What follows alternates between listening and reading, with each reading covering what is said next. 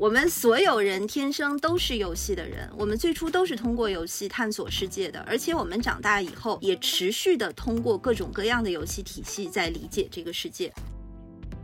游戏做的真正好的是，游戏可以在里面让你把各种各样的知识融会贯通，就是游戏可以给你提供挑战，让你去真的切实的去践行你的知识。我们为什么在现代玩游戏？因为游戏传达了意义，因为游戏让我们做人。我甚至觉得，就是从本质上来说啊，游戏这种媒介形态本身就是为了让我们能够与其他人有意义的相连才创造出来的。通过游戏来教青少年怎么样去自我反省，然后怎么样通过失败来取得经验，怎么样成为一个强韧而有创造力的人，怎么样同时保留游戏能够给玩家的最好的东西，就是让他们意识到生命充满了可能性，而你只要行动就能抓住这些可能性。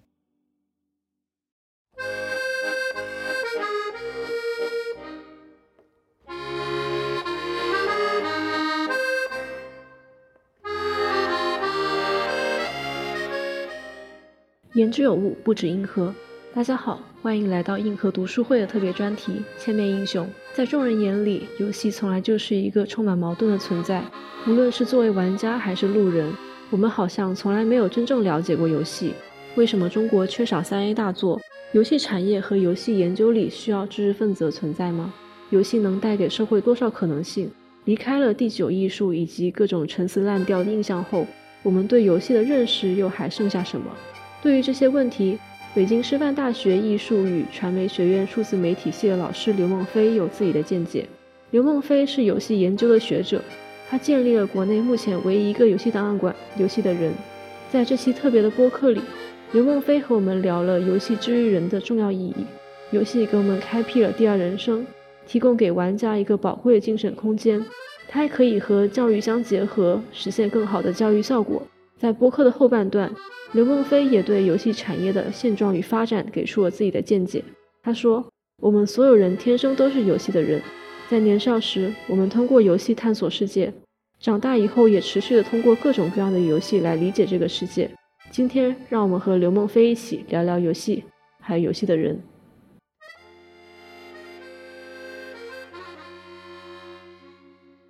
我们就先从刘梦飞老师您的经历开始说起吧。那你是最开始是怎么样对游戏开始感兴趣的呢？是因为老师您自己打游戏，还是怎么样呢？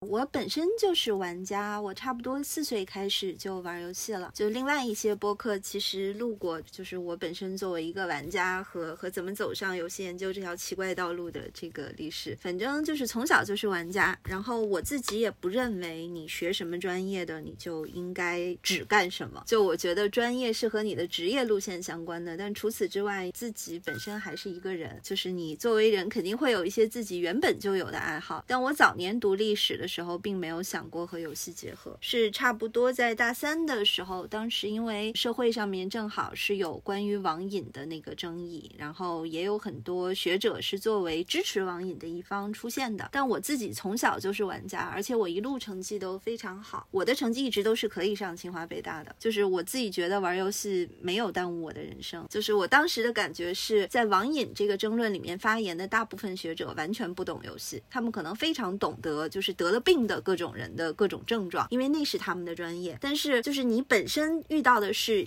有病的人，然后你通过有病的人去推理没有病的人，然后并进而说，就是有病的人使用的这些东西，这个没有病的人也不应该使用。就我觉得这个逻辑上是不通的。所以我大三的时候那会儿觉得，怎么就没有学者能好好研究一下游戏呢？那会儿也比较小，也中二，就觉得那个，哎呀，你们都没人做，那我就要做。所以当时就很中二的，先是有一篇课程论文，也去找任课老师商量了，然后那个老师也很宽容，说只要我用严谨的历史。方法去做好考证的话，我是可以做游戏这个主题的。所以当时就先是写了一篇论文，然后这篇论文后来写的还不错，就发展成了我本科的毕业论文。反正我觉得就是从背景来说呢，历史学家确实成为游戏研究者不是一条正常的路，但是我就是确实还是成功的从历史系最后出身，然后成为了一个完完整的游戏研究者。我现在在数字媒体系当老师，然后就是数字媒体系当然就可以更加光明正大的。做游戏研究，而且我的同事们也都很出色。我有很多同事，他们本身也是对游戏感兴趣的，大家从自己不同的学科背景出发去做游戏研究，就是我觉得还是一个非常令人愉悦的环境。但是历史系确实给了我一些财富，包括就是我们在最一开始说游戏档案馆为什么能建游戏档案馆，就是因为多年大家都觉得你是历史系的，你研究的肯定是游戏史，但我研究的恰恰不是游戏史，我研究的是在历史当中游戏起到的社会作用。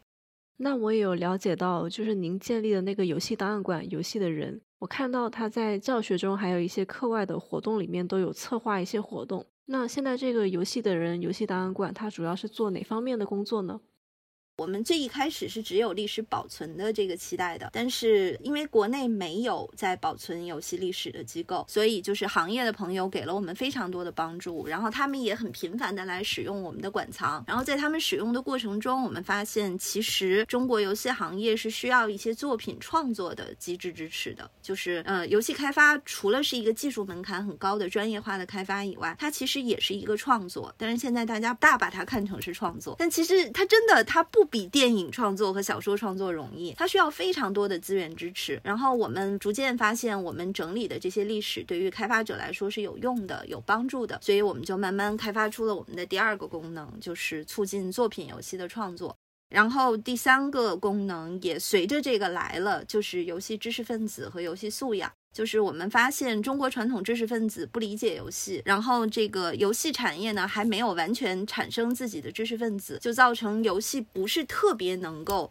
它不能特别好的回应社会的期待，就是它也不能特别好的产生正向的社会价值。偶尔会出现一些做的特别好的游戏，但是它们不是一个平均的状况，它不是这个产业的平均水准。这个产业依然需要非常多的基础建设，所以就是我们也希望游戏能够得到知识分子的重视，知识分子能明白游戏其实在整个社会的意识的建构上，在认同的培养上是可以起到一些积极的作用的。包括就是像参与各种播客的录制、游戏的课，包括我们跟各大美术馆还有档案馆合作的这些游戏的布展，其实都是我们认为就是游戏素养教育的一个部分。我们希望社会大众能够正确的认识游戏。正确的认识，意思不是说把游戏完全当成一个好的东西，或者完全当成一个坏的东西，而是能够意识到游戏本身是一个复杂的媒介，就是你需要对它形成一个批判性的认识，就是游戏鉴赏是必要的，游戏素养也是必要的，就好像文学素养是必要的一样。你看文学作品的时候，你有一个评价标准，你知道，你知道《红楼梦》在某种意义上还是好于《小时代》的。但是你现在牵涉到游戏的时候，大家没有这个标准，所以我们觉得这个标准还是应该建立起来的。就是因此，这个也是因为我们发现，你一旦聚集了历史以后，现实的关怀就会自然的融合进来，所以就是慢慢的，我们就变成了保存、创作，然后呃，游戏知识分子这三个目标。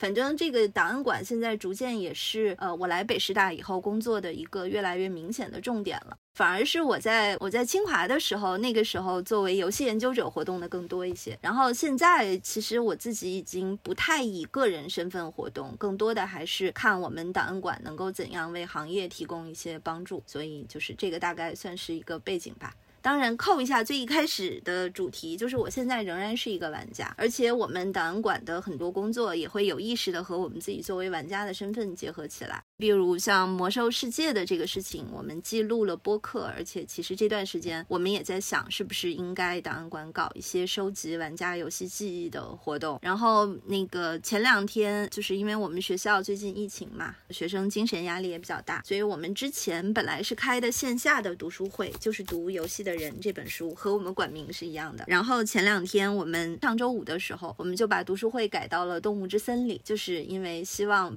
本身通过一个疗愈性的环境，让大家能够在一个人和自然能亲密接触的、让心灵更放松的环境里面去读一读书。就反正我们自己现在也仍然是玩家，而且我觉得这个玩家之心还是挺纯粹的。哪怕是现在我们玩游戏的时候，也不是说怀抱着一种功利主义心态，说什么样的游戏容易出论文我们才玩。我是什么样的玩家，我喜欢玩什么游戏，我现在可能也还是会继续去玩这些游戏。只是现在在玩的时候，可能想的事情会比原来自己作为单纯的玩家的时候想的事儿多一点儿。但总的来说，我觉得首先可能还确实是一个玩家。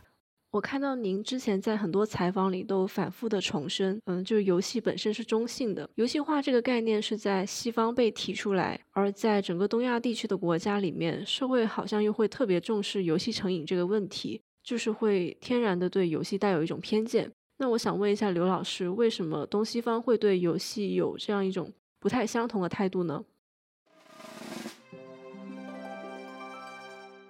我觉得其实吧，这个问题应该这么看，就是西方也不是完全支持游戏的，只不过他们担心的是不同的部分。像那个之前《龙与地下城》这个游戏，在西方激起的主要是对于就是游戏是不是会让人去信邪教，或者是就校园枪击案、游戏和暴力，然后中间的这些，其实西方也还是有很多的这个反馈的，就他们也不是说就是整体的支持游戏。我觉得其实针对于游戏的这。这个恐慌在东西方文化里都存在，确实是有一些我们需要更细致的去切分的部分。就是一个是所有文化都普遍存在着的关于新媒介的这个道德恐慌问题，因为游戏是最新的数字媒体，就是任何一种新媒介形态在出现的时候，都会引发巨大的 moral panic。电影刚出来的时候也是这样啊，电影刚出来的时候，在西方引发的这个舆论反扑要更大。包括早年那个火车出站的那个电影，就是还引发现场可能有些人癫痫啊什么的，就是大大家都吓得不得了，觉得这么可怕的一个新媒介里面的人真的会动，就是它会对青少年造成什么样的影响？那里面可是真的人在拿真的枪去射杀别的真的人，包括色情、暴力等等各个方面，这些其实都是都是真实发生的。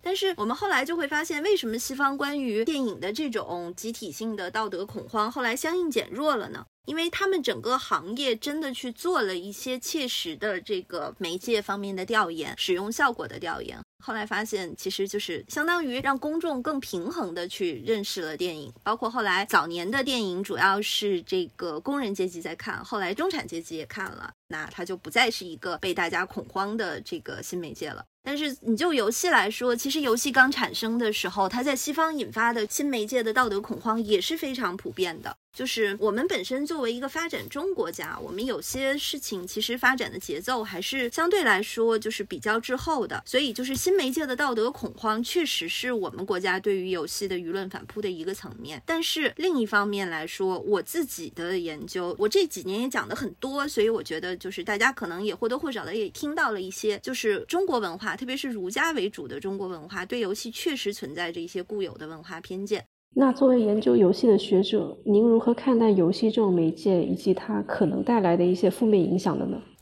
我们所有人天生都是游戏的人，我们最初都是通过游戏探索世界的，而且我们长大以后也持续的通过各种各样的游戏体系在理解这个世界。如果我们去看历史学家赫伊金哈写的《游戏的人：文化的游戏成分》那本书，你就会发现他说法律、然后艺术、文学、宗教。仪式、诗歌、军事等等，就是都是游戏，也都自游戏发展而来。所以他说，就是我们作为一个物种是游戏的人，就好像我们是智人 （Homo sapiens） 一样，天生就是游戏人。游戏是定义了我们之所以为人的一个重要的成分。首先，游戏是一种正常的数字媒体。它内部当然应该对它去做细分，就是我并不是否认说游戏没有产生这个任何负面的问题。实际上，我认为恰恰是因为游戏就是在产生一些负面的问题，所以我们才应该去研究它。你只有对它做了一个精准的切分，你才能够尽可能的控制它的这个负面影响。我认为游戏里确实是有癌细胞。我把游戏分成作品游戏、消费游戏和赌博游戏。赌博游戏的核心就是只有抽卡和氪金，就是它甚至不允许你靠技巧。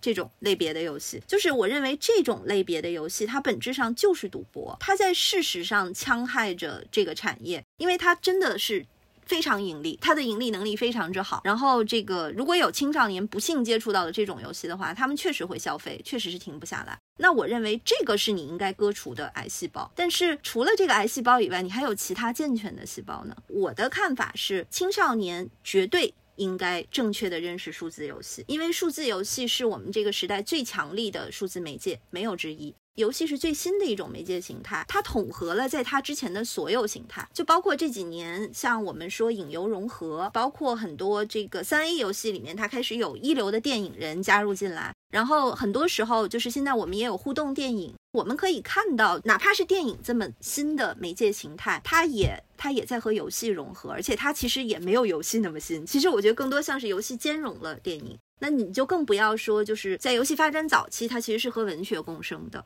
然后在游戏里面，其实存在着对现有的所有的这个媒介形态的 remediation 转媒介，这个是一个现实。但是我认为。我并不是说青少年应该在完全无保护的情况下自由的探索游戏世界，因为就像我说的，就是作品游戏、消费游戏、赌博游戏这些还都是从经济模式去分的。就是如果你要从游戏机制来分的话，那游戏的世界真的非常的多样化。确实，我们不能够保证青少年最一开始就能接触到它最好的部分，而且有些就是如果你进入的是错误的游戏类型的话，你确实是可能会有一些沉迷的状况出现。我本身强烈的不支持游戏成瘾，而且我认为，如果希望青少年能够更健康的成长，就是不要被游戏里面的负面的内容拖累，而是能够更发挥他的积极的方面的话，我们应当把重点放在游戏素养的培养和教育上。就是我们应当教给他什么样的游戏是好的，就好像我们所有人也不是天生就会读《红楼梦》，我们也不是天然的就就知道《战争与和平》比《小时代》好。那我们是怎么知道的？不都是通过学校教育、家庭的教育吗？就是那也得有人选出最好的那些作品来给我们看，我们才知道说哦，就是虽然《战争与和平》这么长，看完了前二十页仍然认不出谁是谁，但是它是有价值的，因为它记录了人类生活的一些重要的精神切片。但是游戏也是这样啊，所以游戏其实是完全可以和教育相结合起来的。我们本身接触的过程中，我们发现有很多中小学的校长是真的非常关心孩子们的未来，就是他们因为不理解游戏，不明白游戏能够在教育体系里面承担什么样的作用，所以他们才不得不反对它。但是我们现在觉得，就是因为我本身也是北师大的老师，我也确实关心未来一代的教育问题。我认为我们档案馆能做的是把游戏里面能够和教育结合的部分拿出来，捧给老师们。我们试图给老师们的是一些可以操作的方案，就是我们不仅希望老师们更多的去认识到游戏是什么，就是我们也有一些让他们去体验游戏的环节。但是除了这些以外，我们其实也在针对各科各个学科去制作一到两节游戏课，就是直接把教案四十五分钟的教案给到老师们，在这个教案里面，可能就是利用现有的游戏，配合上一些游戏化的方案，然后让游戏变成孩子们的一个就是算是人生实验室吧。我觉得很多时候就是大家不知道为什么就会陷入一些思维误区，觉得这是一个非此即彼的零和游戏，感觉就是你要么选游戏，要么选现有的教育体系。实际上，一个正常的态度当然是我们看一看，呃，游戏怎么样和现有的，比如说小说和电影这些配合，来综合的给孩子们带来一个好的体验。就是我们自己的实践过程中发现，其实游戏是一个非常好的入口。你比如说，我们完全可以通过《大航海时代四》这样的游戏，让孩子们对十六世纪的世界产生好奇。他产生了好奇以后，你就可以，比如说跟上一个书单或者观影单，让他再去更多的看一看那个时代的纪录片，让他再去看一看那个时代的小说，然后你再配合上历史课，这样效果不是很好吗？就是这样，孩子们来上历史课的时候，实际上。对于历史课的兴趣也会变得更强，我觉得这是 很没有必要，因为游戏不应该和现有的课堂形成竞争关系。我的立场是，我认为现有教育体系底下，通过课堂和老师的言传身教来教育，是经过多少年证明的最有效的教育体系。就是它在知识传达的效率上没有比这更高的了。游戏的知识传达效率并不高，游戏做的真正好的是，游戏可以在里面让你把各种各样的知识融会贯通，它是一个 problem solving 的场景，就是游戏可以给你提供挑战，让你去真的切实的去践行你的知识，这是游戏特别强的地方。我。认为这个特别强的地方，恰好可以和我们现有的教育制度形成一个补充，就是你可以照样维持我们现有的这个体系，继续用应试教育的方法去教育。但是另一一方面，我们越来越多的青少年，就是他们除了关心自己能学到什么知识以外，他们也关心自己怎么成为一个人。那么，失败教育、挫折教育、生命教育这些应试教育所不能涵盖的层面，其实完全可以通过游戏来涵盖。我们完全可以通过。游戏来教青少年怎么样去自我反省，然后怎么样通过失败来取得经验，怎么样成为一个强韧而有创造力的人，怎么样同时保留游戏能够给玩家的最好的东西，就是让他们意识到生命充满了可能性，而你只要行动就能抓住这些可能性。我觉得这是游戏的特性，就是这个是我们应该去正确的认识它的地方。如果我们要对冲游戏成瘾的话，我们要做的就不是说，我前几年还会反复的说，就是要应对游戏成瘾，就是首先要揭示出他们这些研究是不科学的，是和错的。我觉得自己的这个做法啊，现在我自己也不是非常赞同我的这个做法，我觉得它其实挺幼稚的。就是你要是从这个现在的角度来说呢，我觉得一个真正的有创造性的，还是会导向一个更建设性的未来的办法，应该是把注意力放到引导游戏的积极价值上。就是我们不要在游戏的负面价值上再花这么多心力了，不管是给他洗，或者是对冲这些观念，都没有什么意义。重要的是，我们怎么才能积极的把青少年或者把更多的游戏玩家导向更好的未来呢？就是我觉得这个其实才应该是重点。那您刚才也说了，有给过一些学校提供像呃流行游戏加教育这种结合的案例。那在这种活动结束之后，参加活动这些学校老师还有家长有没有一些态度上的转变，或者是什么其他方面的一些变化呢？啊，有的有的，我到时候甚至可以再发几个小视频过来。就是我们本身也有面向留守儿童的公益学校，就是开展一些这种游戏之旅的活动。然后他们会把孩子送到那个档案馆来，然后我们会带着他们去认识中国的游戏史，包括让他们去看中国早期的游戏杂志，形成一个就是关于中国游戏的一个整体的认识。然后我们会让他们去体验。多种多样的游戏，主要是体感游戏，就是包括体感游戏啊、VR 游戏啊，然后包括有些老游戏，像《大唐诗录》这样的，它可以带来非常高级的文化体验的，我们也会让孩子们去体验。然后当然也会有 PS 五啊之类的，包括掌机之类的这些，就是我们会在差不多两个小时的时间内，让孩子们尽可能的广泛的去体验一下真正存在过的这些。非常好的，能够给他们打开可能性的游戏，然后我们会请他们再去做一个自己的游戏史的整理和一个对游戏的反思，就是大概就是半天的这种工作坊。我刚才说的那个留守儿童的那个学校，他们来的孩子是六年级和初一的，就来的时候我们就让他们去整理了他们自己的游戏史，就是他们玩什么游戏。然后确实大部分孩子都是玩手机游戏，都是玩什么王者荣耀之类的。然后就后来那个结束的时候，就有一个王者荣耀的重度玩家的孩子起来发言，他自己主动举手发言。他说：“我来之前，我觉得王者荣耀这游戏挺好的，但是今天我在这儿玩了这么久以后，我觉得这个游戏有点 low 了。”他说：“我觉得。”我得去玩点好游戏了，把他们校长高兴的呀！因为那个校长来之前就跟我说，他说我是不懂游戏的，但是我觉得你们档案馆本身在做的这件事情是有意义的。我希望孩子们能够看到一些更大的世界，所以我当时就才这么安排。结果来了以后，我们也给校长本人体验了游戏，他特别好奇，说王者荣耀的皮肤是什么，所以我们还现场给他演示了一下。但是校长玩的最开心的其实是掌机，因为当时掌机有一个 AR 的小游戏。让他觉得非常的惊艳。就是实际上，在这种游戏之旅里，我们发现孩子本身的观念改变，呃，是巨大的。但是对于老师和校长们的影响，其实也很大。然后就是像这种怎么说呢？我们接触过的老师，基本上都会改变他们对于游戏的一般认知。很多时候，他们会直接接受我们给他们的方案，就是你比如说拿着现有的这个我们做的这个教案去尝试着一个学期上一节游戏课之类的。因为这些对他们本本人是没有什么要求的，我们设计的方案都是考虑过教师的执行成本，所以基本上所有的行动都是由学生达成的，或者是教学就本身在我们的材料包里就有了。所以老师只要拿着教案去简单的维持一下课堂秩序就可以了。其实绝大部分的探索都是由学生自己在做的。那这个是一种，另外一种是我们在社会教育的层面，其实我们挺频繁的布展的。像今年在那个成都 A 四美术馆刚刚有一个那个不存在的游戏博物馆的展，刚刚闭展，就十一月二十一号，真的是刚刚。那个展大概从八月持续到现在，然后因为疫情的关系，真是非常的多灾多难。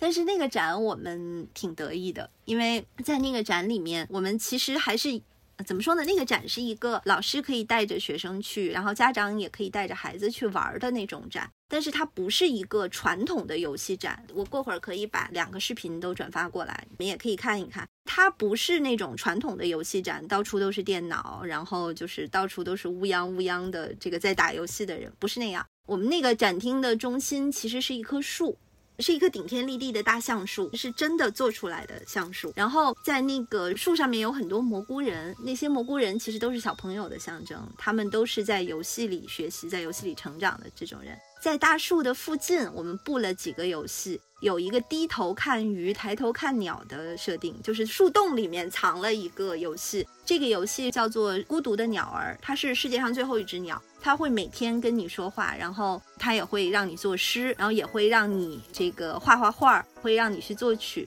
到最后它会把你跟它的回忆一起记录在一个小小的美术馆里。这个是进去看的鸟。然后呢，我们在地上搞了一个小水塘，在里面放了一个叫做鲤的游戏。在这个游戏里面，你就是扮演鲤鱼，去解开这个鱼塘里的各种有的没的。而且这些都不是儿童游戏，这些都是流行游戏。然后就包括在里面，我们还放了《风之旅人》。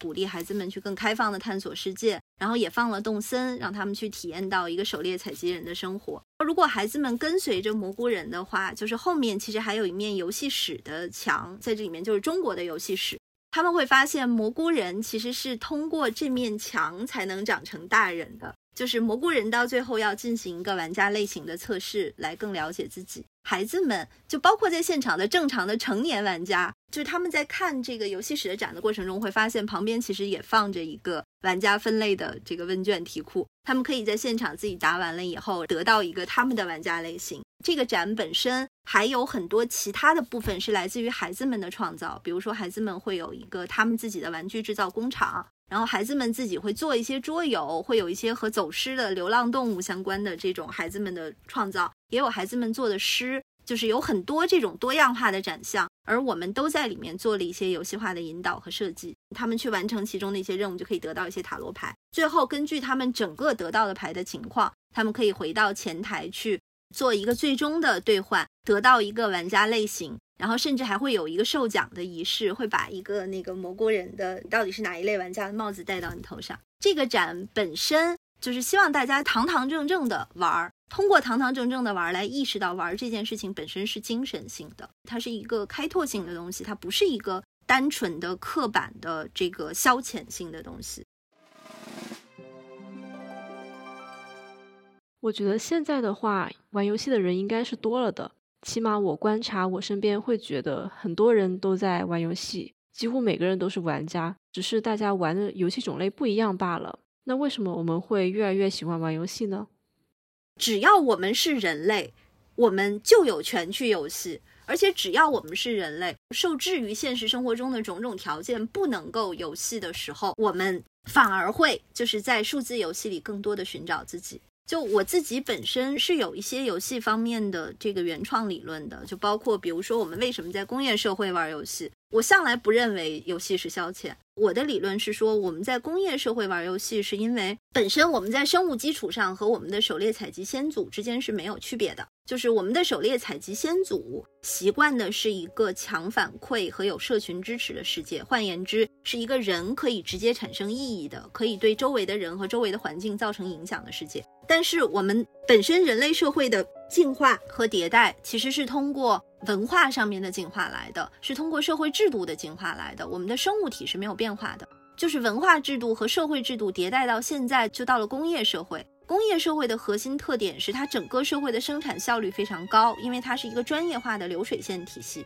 但是专业化的流水线体系对于其中单独的个人来说，体验是不好的，就是因为我们每一个人造成的影响再也不是立等可见的了。我们造成的影响要到下一个环节才能看到，因为真正重要的是这个机器化大生产的体系本身，在这个里面，个人只是更大的流水线的一个部分。但是你在这种时候，在这种地方，其实你作为一个人，你的体验是很差的，因为我们本身的生物基础还没有变。如果说我们什么时候生物基础也变成工具人了，那就没问题了，就是我们身心一体，大家谁也不感到痛苦。但是问题就在于，我们的生物基础还是和狩猎狩猎采集先祖一样。虽然我们现在每个人天天都在上网课，都在都在对着键盘过，但是我们还是长了腿。对于工作来说，只有手和脑是必要的了。但是我们现在还长着腿，因为现在这个社会还没有能够把我们改造成完全工具的程度。那么，我们哪怕是在一个这样的社会里，就是到最后，其实我们真正追求的、真正想做的还是人。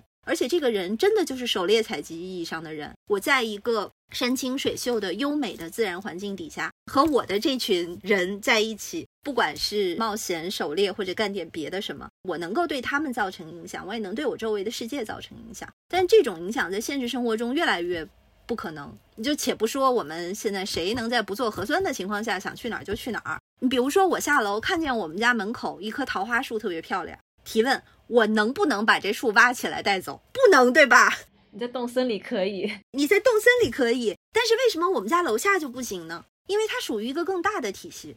它不属于我这个人，大自然也不属于他自己，总有一个更大的体系在管理着我们见到的一切。所以就不仅是家门口，你在城市里看到一个电线杆不顺眼，你也不能拿着斧子去砍它，因为那是公共财产。那换言之，我们作为一个狩猎采集人，我们对于自己身边的这个环境都无法改变，同时你又要做人，你怎么办？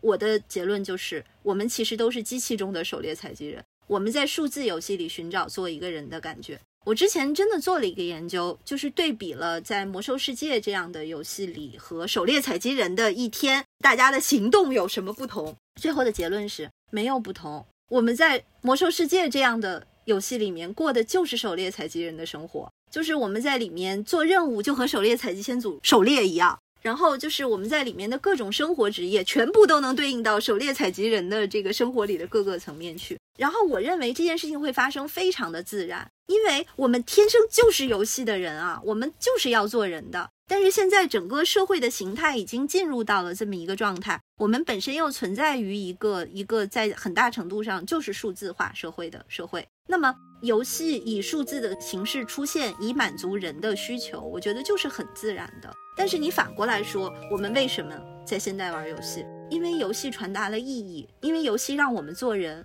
我觉得真正重要的是，我们要明白，在现代的工业社会，游戏其实本身也是一个社会安全阀。它一方面可以帮助大家去发泄很多就是在现实生活中的愤懑、不安、焦虑，这个在后疫情时代真的很明显。所以我觉得，就是越是这种精神摩擦强烈的时代，你越应该给游戏一些发展空间，因为人就是会对社会上的趋势感到敏感的。你应该给他们保留一个精神上的出口。另一方面，我觉得重要的是，本身游戏作为一种文化的媒介，它其实不仅有反映现实的作用，因为你在游戏里是一个行动的逻辑，这个行动的逻辑会直接带来游戏内的结果。换言之，你在游戏内传达的这个价值观，不管它是什么，它会非常容易被玩家内化。就是游戏可能是有史以来存在的最重要的价值观媒介，不是价值观。传播媒介，而是价值观塑造媒介，没有之一。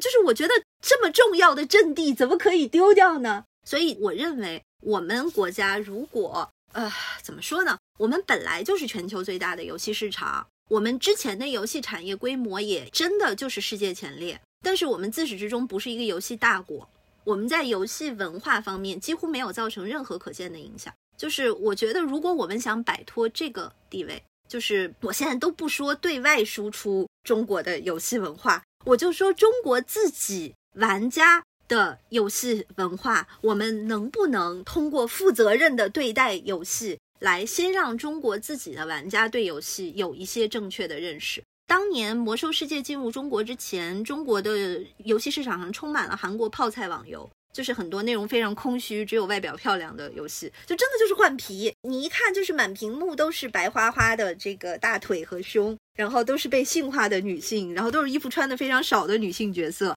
但是那个游戏的内涵呢，其实都差不多，每一个看起来都很漂亮，但是内容都很空虚。呃，当时这些游戏也是创造了巨大的产值的，但是魔兽世界进来了以后，就是这些游戏的玩家就都没了，自然自觉地选择了魔兽世界，因为魔兽世界和他们比起来就是一个更好的游戏，它有表达，有关怀。当然，现在我再回头看，它也有价值观。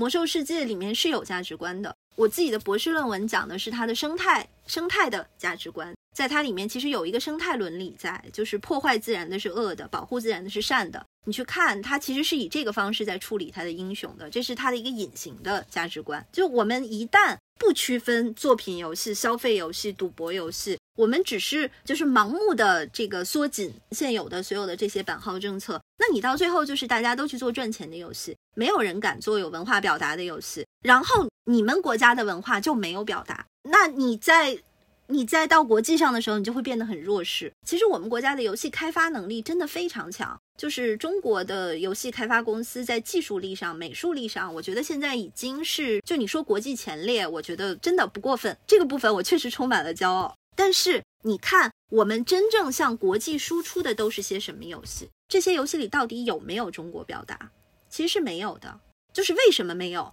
因为我们没有给开发者表达的机会，我们没给他们提供资源，我们没给他们创造一个他可以好好表达的环境。所以到最后，他肯定是做更安全的主题，经过市场验证的主题。那到了最后，怎么说呢？就是对，是中国公司是。中国公司做的游戏非常流行，但是大家看一眼那个游戏的时候，他无法分辨出这是一个中国公司做的东西，它看起来可能就像是一个日本公司做的做的产品。我觉得这个状况其实可能也也不是一个非常理想的状况。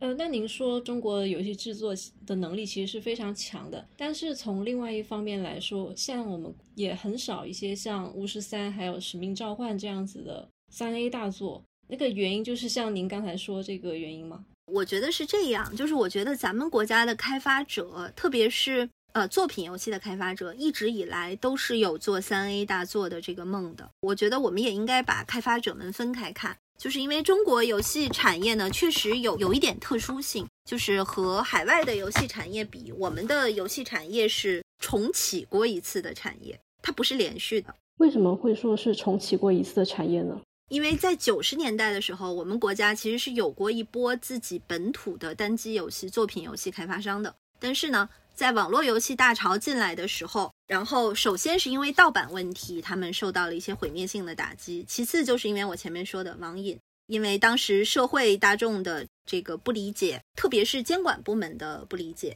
然后造成我们当时自己就是像我刚才前面说的《大唐诗录》，包括我们很喜欢用的一些，就是像什么《平原惊雷》之类的这些游戏，都是我们国家自己的开发是开发者在九十年代的时候做出来的，但是。这一波开发者那个时候基本都倒了，所以这个产业真的是重启过的。这个是以研发为基因的开发者们，现在在同一时期差不多诞生，而且也做了作品游戏，但现在还活着，而且活得还不错的厂商，可能就只有一两家。西山居是其中之一啊，西山居本身也是中国最早的游戏开发史之一，所以我觉得他们还是挺了不起的。但是他们为什么能活下来？因为他们当时转向了网络游戏的开发。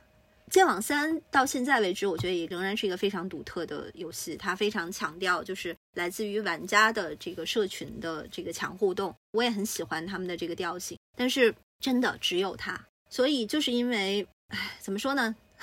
我觉得因为在我们自己的游戏产业的历史里面，我们没有能够去保护我们自己真的在做作品游戏创作的这部分开发者。然后在这波开发者死了以后。呃，在他们尸体上长起来的是什么呢？就是从海外进来的网络游戏。最一开始是韩国网游、日本网游，然后魔兽世界，这个是欧美的网游。然后就是当初给这一波网游做这个代理商的，包括运营商、渠道商的这一波游戏公司，确实赚了很多钱。然后现在开始逐渐成为我们在游戏产业里面看到的就是领头军。但是你从基因上来说，他们是他们当初不是做研发出身的。所以你要真的说中国游戏产业就是为什么现在我们还没有能出产自己的三 A 大作呢？我觉得首先就是你公正的说，因为现在排名靠前的这些游戏公司，它可能不是不想做，而是它的基因，它要做这个就困难。那我们看真的三 A 大作在海外是由什么样的人做的呢？你比如说《刺客信条》，法国的育碧，对吧？或者你说那个《最终幻想》，日本的，他们都是一个游戏。可以出到十一代、十二代，那意味着你得有个稳定的创作团队在吧？你公司得在吧？你不能这个公司做完了一做以后公司倒闭了。但是他们有的这个稳定的条件，我们没有啊。所以你说这个产业里面第一波开始做了探索的公司，比如说像前岛这样的公司，他做了三国，做了赤壁，做了一系列的游戏，做了很多游戏和教育的尝试。然后在大潮来临的时候，我们我们没有保护他，他死了。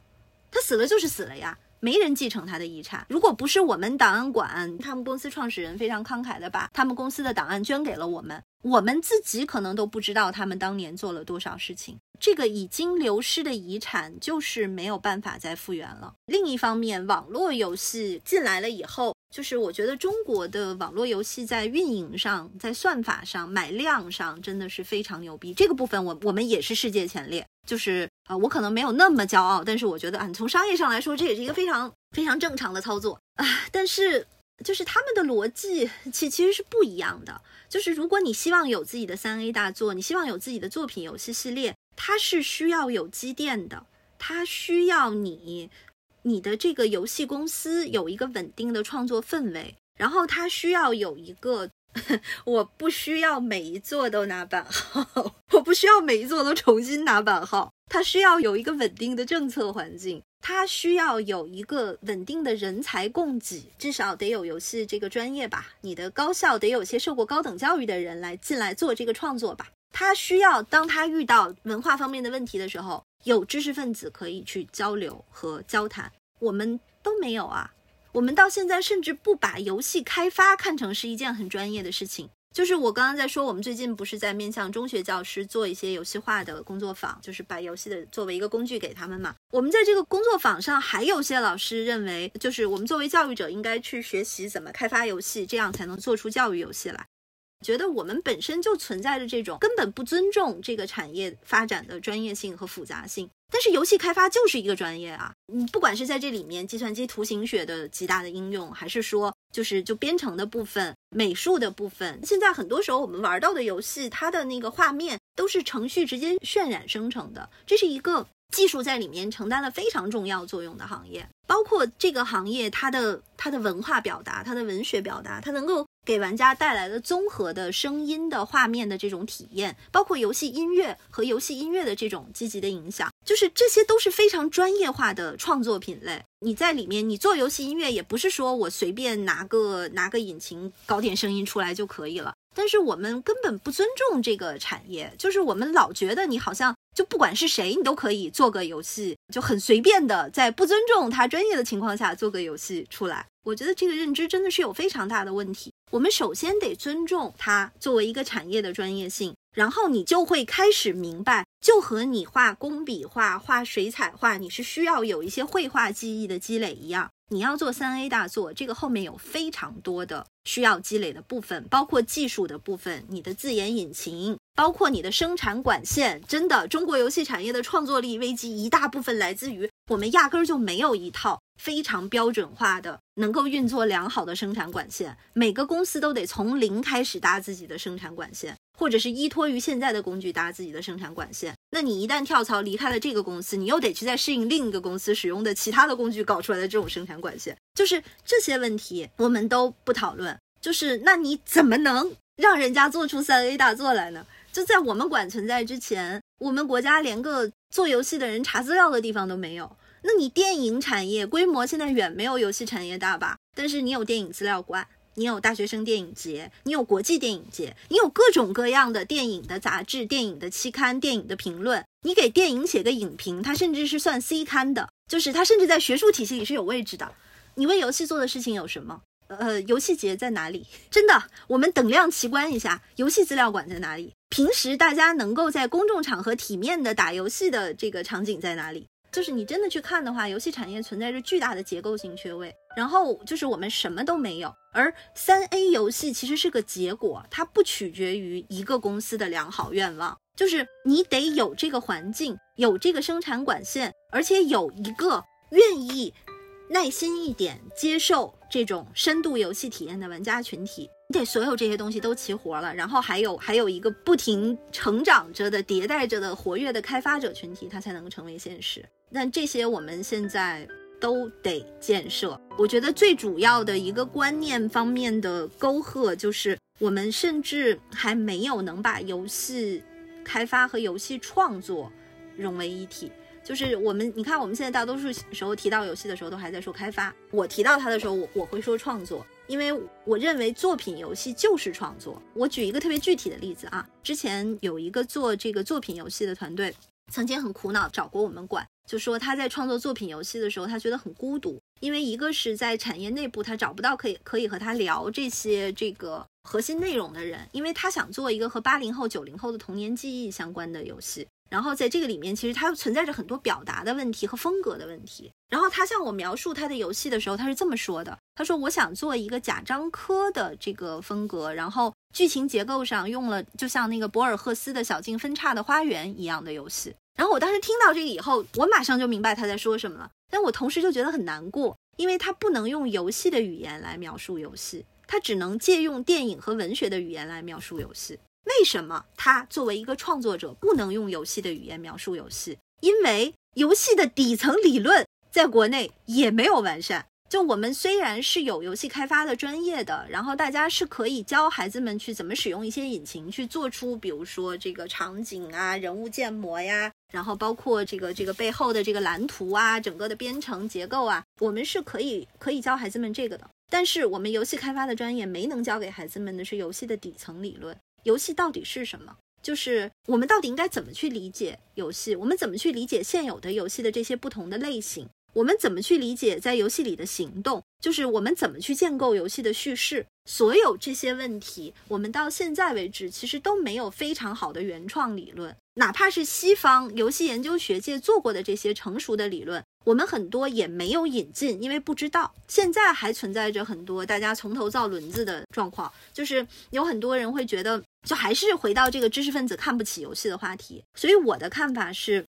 像这样的产业。我真的是希望，不管是我们的监管部门，还是就是本身能够听到这个节目的知识分子，或者是有知识分子关怀的这些朋友，我真的是希望大家去更多的尊重一下游戏这种媒介，就是它有非常多可以表达的东西，但是它也需要很多来自于社会各方的帮助。就是这个帮助不是你站在一个居高临下的角度去指挥它的帮助，而是一些切实的帮助。就是你，比如说，很多时候开发者他不知道怎么处理历史主题，那我们应该做的事情到底是说这个游戏就不能表达历史，还是说那我们来研讨一下历史主题在游戏里到底要怎么表现呢？那如果是对比国外的游戏以及游戏研究，国内的游戏研究它存在什么样的问题和缺陷呢？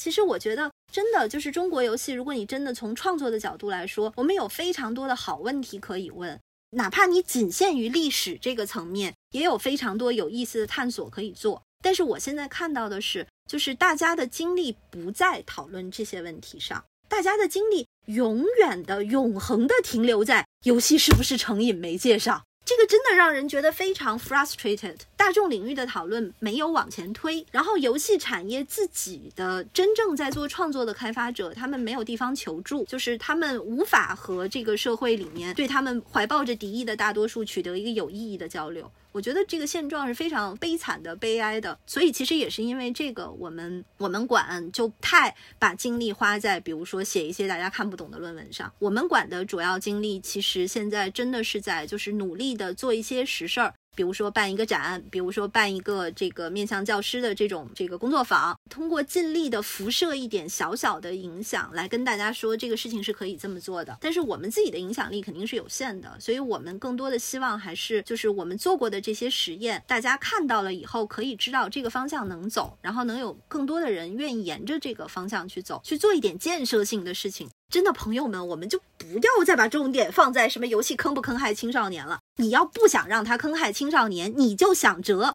把游戏融到他的教育体系里去，而不是在这里说什么禁止游戏行业，禁也禁不掉，禁掉了以后还会野草丛生，而且野草丛生上面再起来的东西，绝对不如你烧掉的那个东西。中国游戏产业的过去已经证明了这一点。单机游戏的尸体上长出来的是网络游戏，而且那还是韩国的泡菜网游，那里面真的没有什么建设性的东西。我们好不容易游戏产业现在进展到了一个，真的是过去两年，我本来特别高兴，就是因为中国游戏产业规模大了以后，其实我们领头的厂商。他们也也想做一点建设性的事情，人家也想说，我们现在做了这么多赚钱的游戏，我们是不是也可以来做一点三 A 大作了？然后就在人家打算实质创作的时候，哈，疫情到来了。版号收紧了，然后行业寒冬了，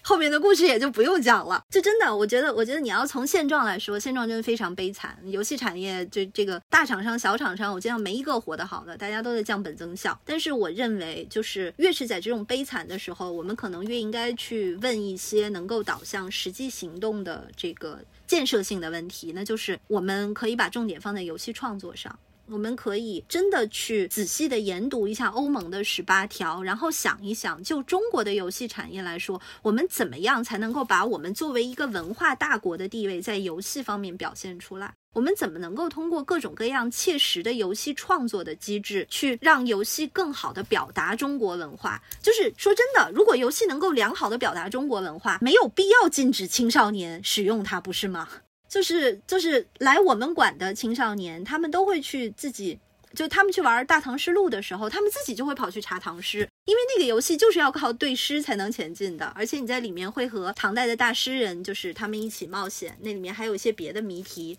就就是都还是文化体验很高级的那种谜题。说真的，有这种游戏在，其实可以给你读了一学期的这个唐诗画上一个完美的结尾。就是它会让你觉得你学的唐诗是有用的，是活的，是由这些活的人写出来的。它会让你觉得中国文化是一个就是生机勃勃的，而且依然在发挥影响的文化。就是有这种游戏在，为什么要禁止别人访问它呢？就是如果没有这种游戏在，我觉得重点就在于我们怎么样能够创造一个尽可能好的环境，来让这样的游戏可以产生。而我认为，真的中国游戏产业太需要这种实际的改变了，就是真的这个脱虚向实啊！虽然大家这两年都说元宇宙，但是我始终觉得，在游戏产业，我们现在应该脱虚向实了。我们不应该再去搞那些空虚的主题、修仙的主题、空虚的游戏机制，它不能够和。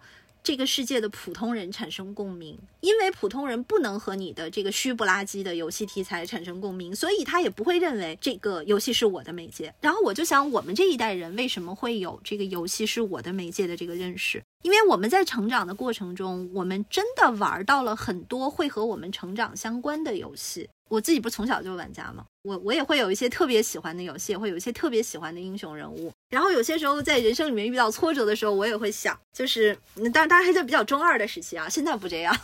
就是在比较中二的时期，我也会想，如果是他在那个时候遇到了这个问题，他应该会怎么处理？然后有些时候我在生活中，我读研的时候，嗯，因为当时也是在在香港读研嘛。然后也会遇到一些，就背井离乡的时候，你读书自然会遇到一些问题。当时也是，就是逃遁在宿舍这个打游戏。但是我一边打游戏，就是看着游戏里面人物的命运的发展，我一边就在想，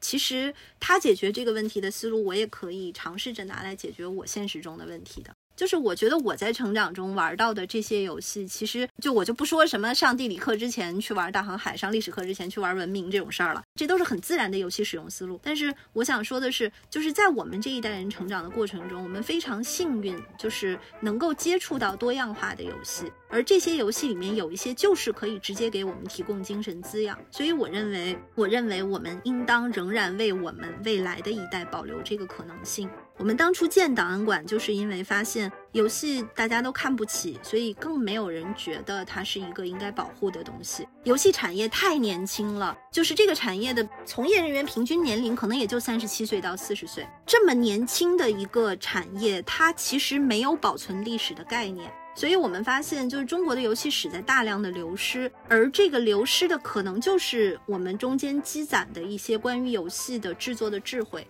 括就这里面当然有非常多的艺术创作论、方法论表达的问题，但是除了这些以外，我觉得也有一些就是群体心理的珍贵的内容是随着游戏记忆的丧失而无可避免的丧失了，这个就很可惜呀。我也不知道我是不是是不是说到了奇怪的方面去，就是自由和平等的一个机会，因为我们进入游戏世界的时候，其实是剥离了现实世界的各种处境的，就是相当于大家在游戏里都是靠本事赢，其实。我觉得有些时候，可能我们每个人都会想要摆脱自己的社会身份，就去剥离掉这一切，就真的是单纯的看看一看自己作为一个人的时候，能够吸引到什么样的朋友。就是我觉得，就是游戏能够给人带来的这种精神的慰藉，和它作为一个精神空间的这个功能。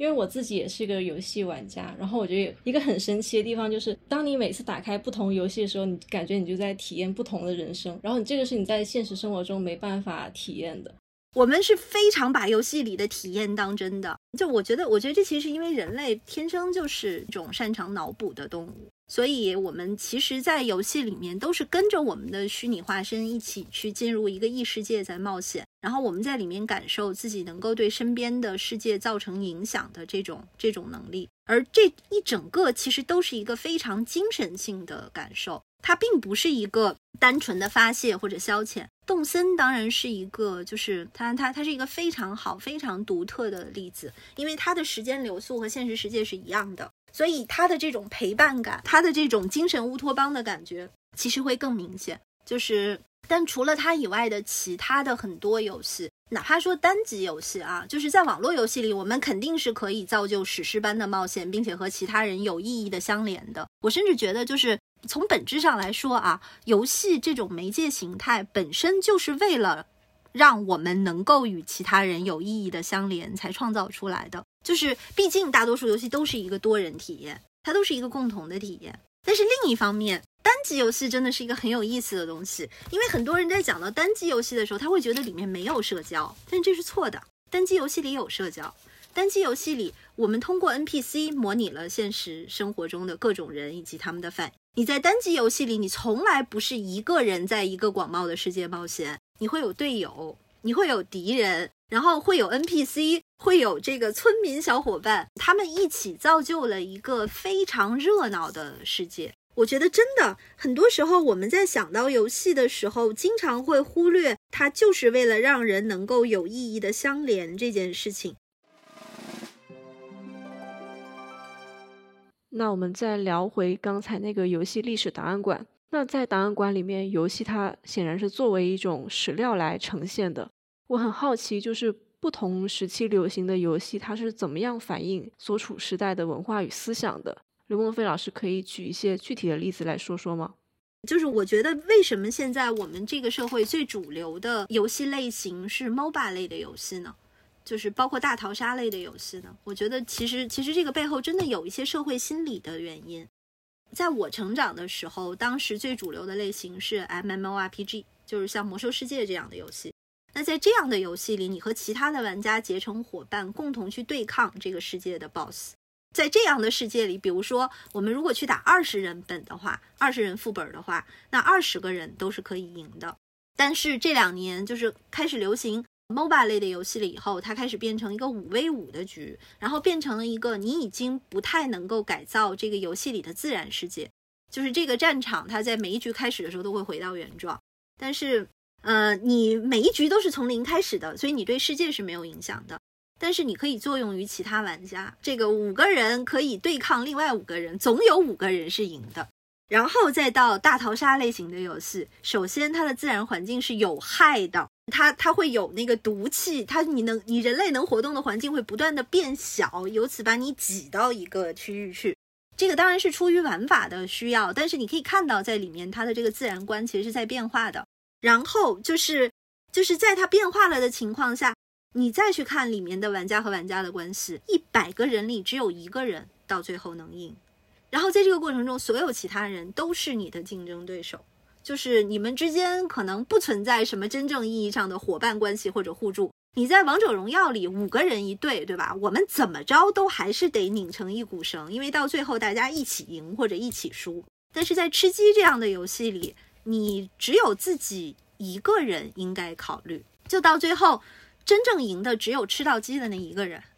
所以，就是从这里我们可以看到一个，我认为一个资源越来越匮乏、环境越来越恶劣、内卷越来越严重的世界。就是我觉得这个游戏的环境就是现实世界的折射，因为它是流行游戏，流行游戏不是由什么力量主推就能流行起来的。它一定要在玩家和大众的心里激起反应，它才能够流行开。那为什么恰恰是这个类别，而不是别的什么类别激起了反应？我觉得真的就是在这个背后存在着一些关于普遍的社会心理的这个认识，它是非常非常重要的。所以就从这个角度来说，我认为像动森这样的游戏。或者是就是像其他类别的游戏也可以，像之前在展的时候也用的《孤独的鸟儿》之类的这样的游戏，它都是非常关注你的心灵的。它在这个游戏里面试图让你放松，试图跟你对话。然后试图把你放在一个小动物都爱你的这个环境底下，小动物爱你爱到还会给你写信，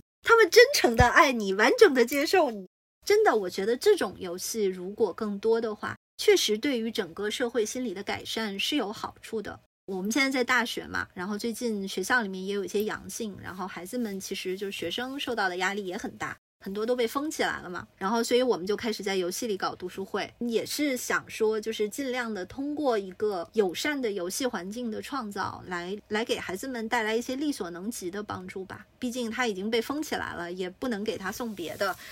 只能大家一起打打游戏。但是就是这种大家一起在线上共同打游戏的体验，本身其实就是一种精神治疗。我真的是觉得，如果我们能够更强烈的意识到游戏的精神性。意识到它其实本质上是一个精神空间，像魔兽世界这种游戏官服务器，其实是成千上万的玩家的精神世界的丧失，是精神世界的毁灭。就是它不是一个简单的说我这个游戏没了，也不是这个玩家说我青春没了这么简单的事儿，它是一个可以承载玩家共同的记忆的场所没了。但是这个场域一旦没了，这些玩家曾经产生过的这些意义，对于未来的一代来说也会变得空虚。这一代玩家的记忆，只要我们去搜集，它是不至于丧失的。而且很多玩家自己也会留着游戏截图，他也会记得他在游戏里面度过的这个有意义的时光。但是让我们这么说，魔兽世界里是存在着很多美丽的这个自然空间的。这个自然空间不是单纯的。树的建模，怪物的建模，它在这个里面是有故事的。玩家是在这些有故事的自然环境下，产生了他们自己的记忆。但是，当这个服务器没了，当这个游戏关停了以后，这个有意义的自然环境就没有了。换言之，我们说荆棘谷的青山没了，就是如果你没有荆棘谷的青山，那你的记忆对于后来的玩家来说，也不过就是一个虚拟人物在那里砍一些虚拟的建模而已，它就失去了意义。所以我觉得，因为大家没有考虑过游戏是是一个巨大的精神世界的这个事情，所以就没有意识到，像魔兽世界这样的地方的关停，它其实会直接造成一代玩家的意义丧失。他们丧失的不是回忆，而是这些回忆的意义。那您作为玩家的话，会比较期待看到什么样的题材游戏出现呢？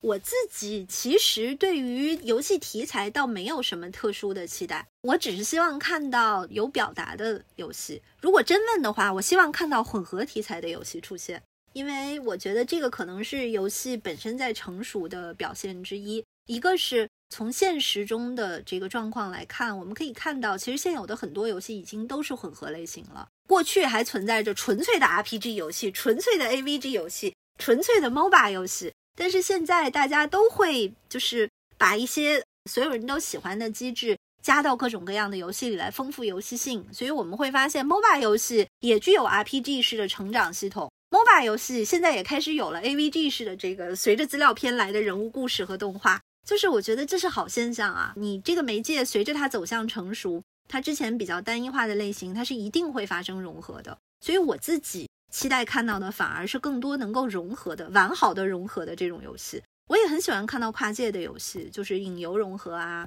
然后游戏和戏剧融合啊，游戏和文学融合啊。我觉得在这些地方仍然有着非常巨大的空间。包括很多原游戏，很多更多的增加这个玩家的参与和玩家的判断的游戏，还有越来越多游戏化的游戏和现实世界的解谜系统结合到一起的游戏，像锈湖这种，就是一方面你在游戏内解谜，一方面你在游戏外，它也给你创造一些 ARG 的这种谜题。我真的很期待看到这种游戏。但另一方面，我的重点自始至终只有一点，就是 as long as 这个游戏是有表达的，只要它的开发者。本身真的有一些事情想说，而且他真的把它说出来了。我不在乎它是什么题材，不在乎它是什么机制，就是只要它的机制和他要表达的内容是一体的就可以。但因为，哎呀，为什么这么说呢？因为在现实中确实存在着非常多的套皮游戏，特别是我们国家其实美术制作的能力真的非常强，所以就会出现很多看起来很漂亮但内容很空虚的游戏。我自己真的很不喜欢这种游戏。我不是不喜欢某个具体的题材，我是不喜欢内容空虚的游戏啊。对我确实不喜欢赌博游戏，因为这个抽卡氪金的这个机制，它真的，它真的就是瞄准人性弱点来的。你花钱去买的是一个几率，你甚至不能够凭技巧赢。我觉得这件事情它不符合游戏的本质，所以我的立场真的是，as long as 它不是赌博游戏，只要它是有自己的思考和表达的，我可能就会很希望看到。我真的非常希望能够看到有一些更能表现出我们身边普通人的忧虑、普通人的快乐、普通人的生活的这种游戏，而不是那种你一直在修仙。或者是永远在看资本家的小姐公子们谈恋爱，就是我自己本来也是一个乙女游戏的玩家，但是我真的受不了我们国家的乙女游戏，全是悬空的，里面根本没有感情培养的环节，而且基本都是抽卡氪金的赌博游戏。在传统的乙女游戏里，逻辑应该是你比如说像《心跳回忆》女生版这样的游戏，或者《心跳回忆》男生版，它的重点在于你首先要把自己建设好，你要好好学习，你的数值要高。然后你的同学们、你的追求对象们才会喜欢你。就在《心跳回忆》这样的游戏里，如果你考到年级第一，你的所有攻略对象都会这个、这个、这个，就是对你的评价加一，或者是对你好感度轻微上涨。这个逻辑就很好，它是一个成长的逻辑，它是一就是你应该在自己身上，你应该爱自己，你应该努力的学习和变成一个更好的人。它是你若盛开，盛盛开，蜂蝶自来的这个逻辑。但是现在我们在国内看到的很多乙女游戏，它的逻辑是另一种。首先，你的女主角啊，她有些可能是个性比较模糊的，这个也是因为她的玩家群体相对比较多样，有些玩家会会愿意代入，有些玩家会不愿意代入，所以就是就是如果个性太强的话，可能你服务的消费者们会有点不高兴。说真的，在这儿你也会看到，就是怎么说呢，游戏的经济模式对游戏的表达造成的一些约束。我之所以用游戏的消费模式来做这个分类，也是因为就是我作为一个坚定的马克思主义者，我确实认为经济基础。决定上层建筑，就是一个游戏最重要的就是它怎么赚钱。你只有理解了这一点，你才能够正确的理解这个游戏的其他部分。但我觉得很多时候我们行业没有理解这一点，我们行业很多时候还在试图说，我用消费游戏的架构去做一个有表达的游戏，做不出来的，因为它是南辕北辙的。我之前是有了解到，老师您是对游戏有原创理论的，那个游戏分类就是其中的一个。你是把游戏分成了作品游戏、消费游戏和赌博游戏。嗯，那这三种不同的游戏逻辑是如何对人产生影响的呢？作品游戏的逻辑是我有想表达的东西，我把它做完，然后我放到市场上去卖。然后如果你喜欢我的表达，你就买它。如果买的人足够多，我就可以再表达。这是一个流畅的逻辑，对吧？但是消费游戏的逻辑是你免费下载，你免费玩，你下载也好，你玩也好，我一分钱也收不到。我只有在你在体系里面消费了以后，我才能收到钱。那我也要吃饭啊，开发游戏不要钱的吗？运营服务器不要钱的吗？但是我这些成本只有在你消费的时候才能收回，所以那我不可避免的，我得给你创造一点痛苦和不便，然后。你消费来消除这个痛苦和不便，我是得这么稍微转一下，我才能把我的成本收回来吧。但消费游戏这个好处是，它至少允许你靠本事赢，它至少允许你靠技巧赢。像赌博游戏，一旦你进入到这个游戏里面去，我们还是以乙女游戏为例哈，你进入到这个游戏里面去，然后你发现它的核心是抽卡，不管是跟男主角之间的恋爱事件，还是说就是你在这个游戏里面的成长。都要靠你花钱去抽一些卡来完成，而你抽到的这些卡，就是你的主角。首先，它本身是几乎不变化和不成长的，它不能变化和成长，因为它变化和成长了，它就不满足这个消费者大爷的普遍的画像了，它不能够让它有一个明显的人格体现。好，那你主角不变化不成长，它和传统乙女游戏的这个逻辑就已经开始不一样了啊。然后再接下来最不一样的一点是。在传统乙女游戏里，你建设好了自己，其他人会愿意接近你；而在现在的这些乙女游戏里，你花钱买几率，取得你喜欢的人物跟你约会的一段故事。你出一个六十八，这个我买一张英雄的卡，那这卡就是我的了。我二八八买一个皮肤，这皮肤它至少是我的。但是我在国乙里面，我一掷千金，我六八八连抽十个，到最后我不一定能够得到。我想要的这个人物跟我约会的这个故事。你花钱买的是一个几率，这事儿有多空虚啊！而且说真的，你买和其他人买有什么区别呢？它就是一个几率问题。这件事儿跟你这个玩家甚至不是强相关的。所以我特别讨厌赌博游戏的就在这儿，我觉得它完全否定了玩家的努力。就是在这个过程当中，你作为玩家，你不能够改变世界，你也不能够改变这个主角的命运，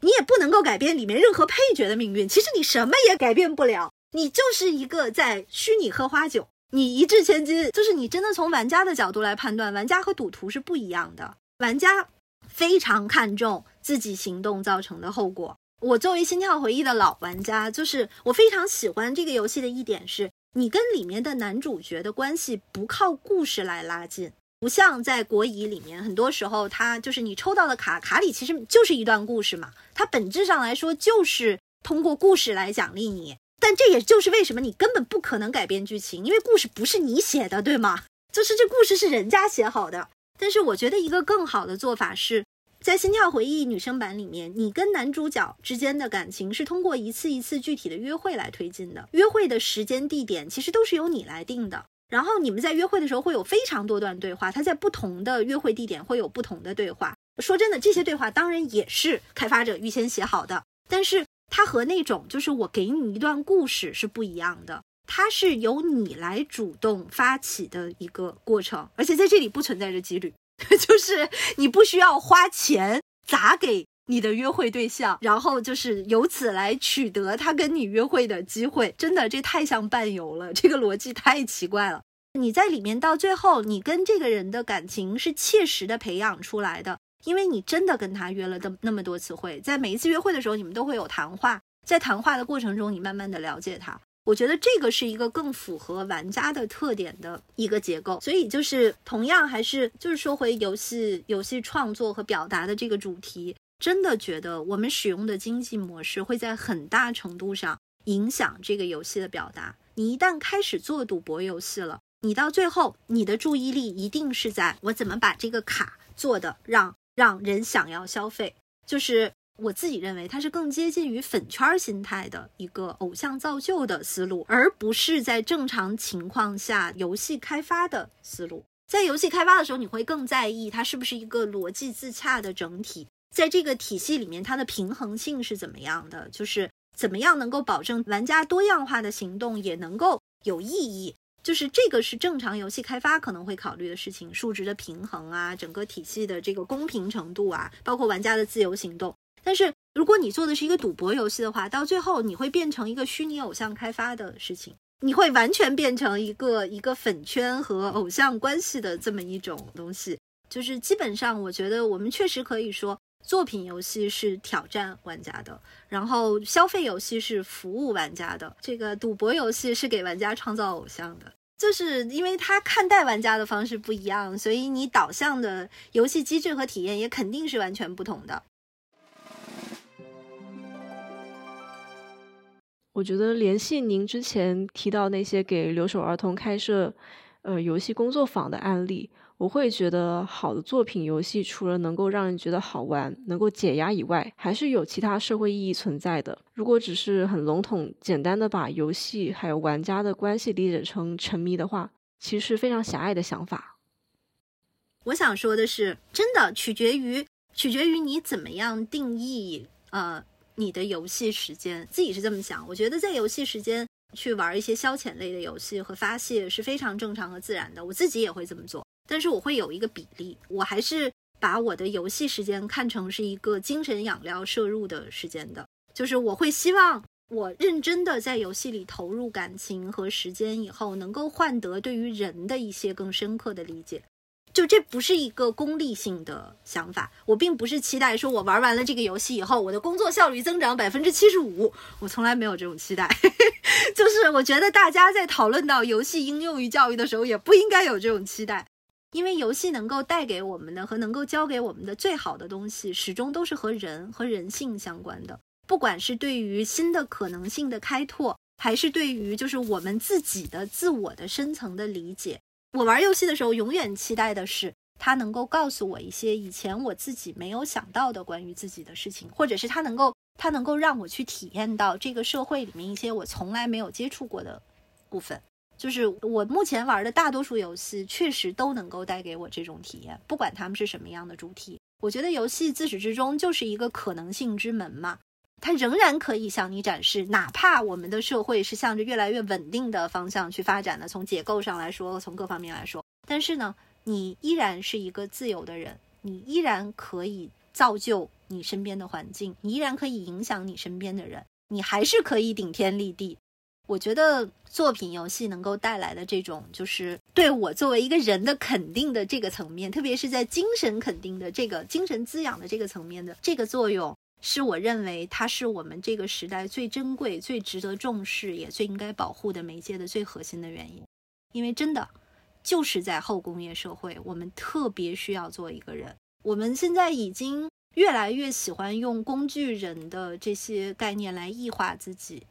就是不管是管自己叫打工人，还是叫工具人，我们自己甚至都不太愿意承认自己的人性。我们作为每一个个人来说，还是应该更多的去想我的人生其实有什么样的可能性。而我认为，只要你关注人的成长和可能性，你就应该好好的去挑一些作品游戏来玩。因为所有的作品游戏到头来，它能够打动人，都是因为它讲的是和人、人的命运、人的抗争、人的行动相关的事情。就是游戏说到底是一种行动的媒介，就是我们没有任何一种其他媒介像游戏这样这么强调行动。你在游戏里做出的一切选择，都是现实生活中的你做的选择，它不是你盯着屏幕，然后在那里面的主角做了一个选择，所有的选择都是你做的。那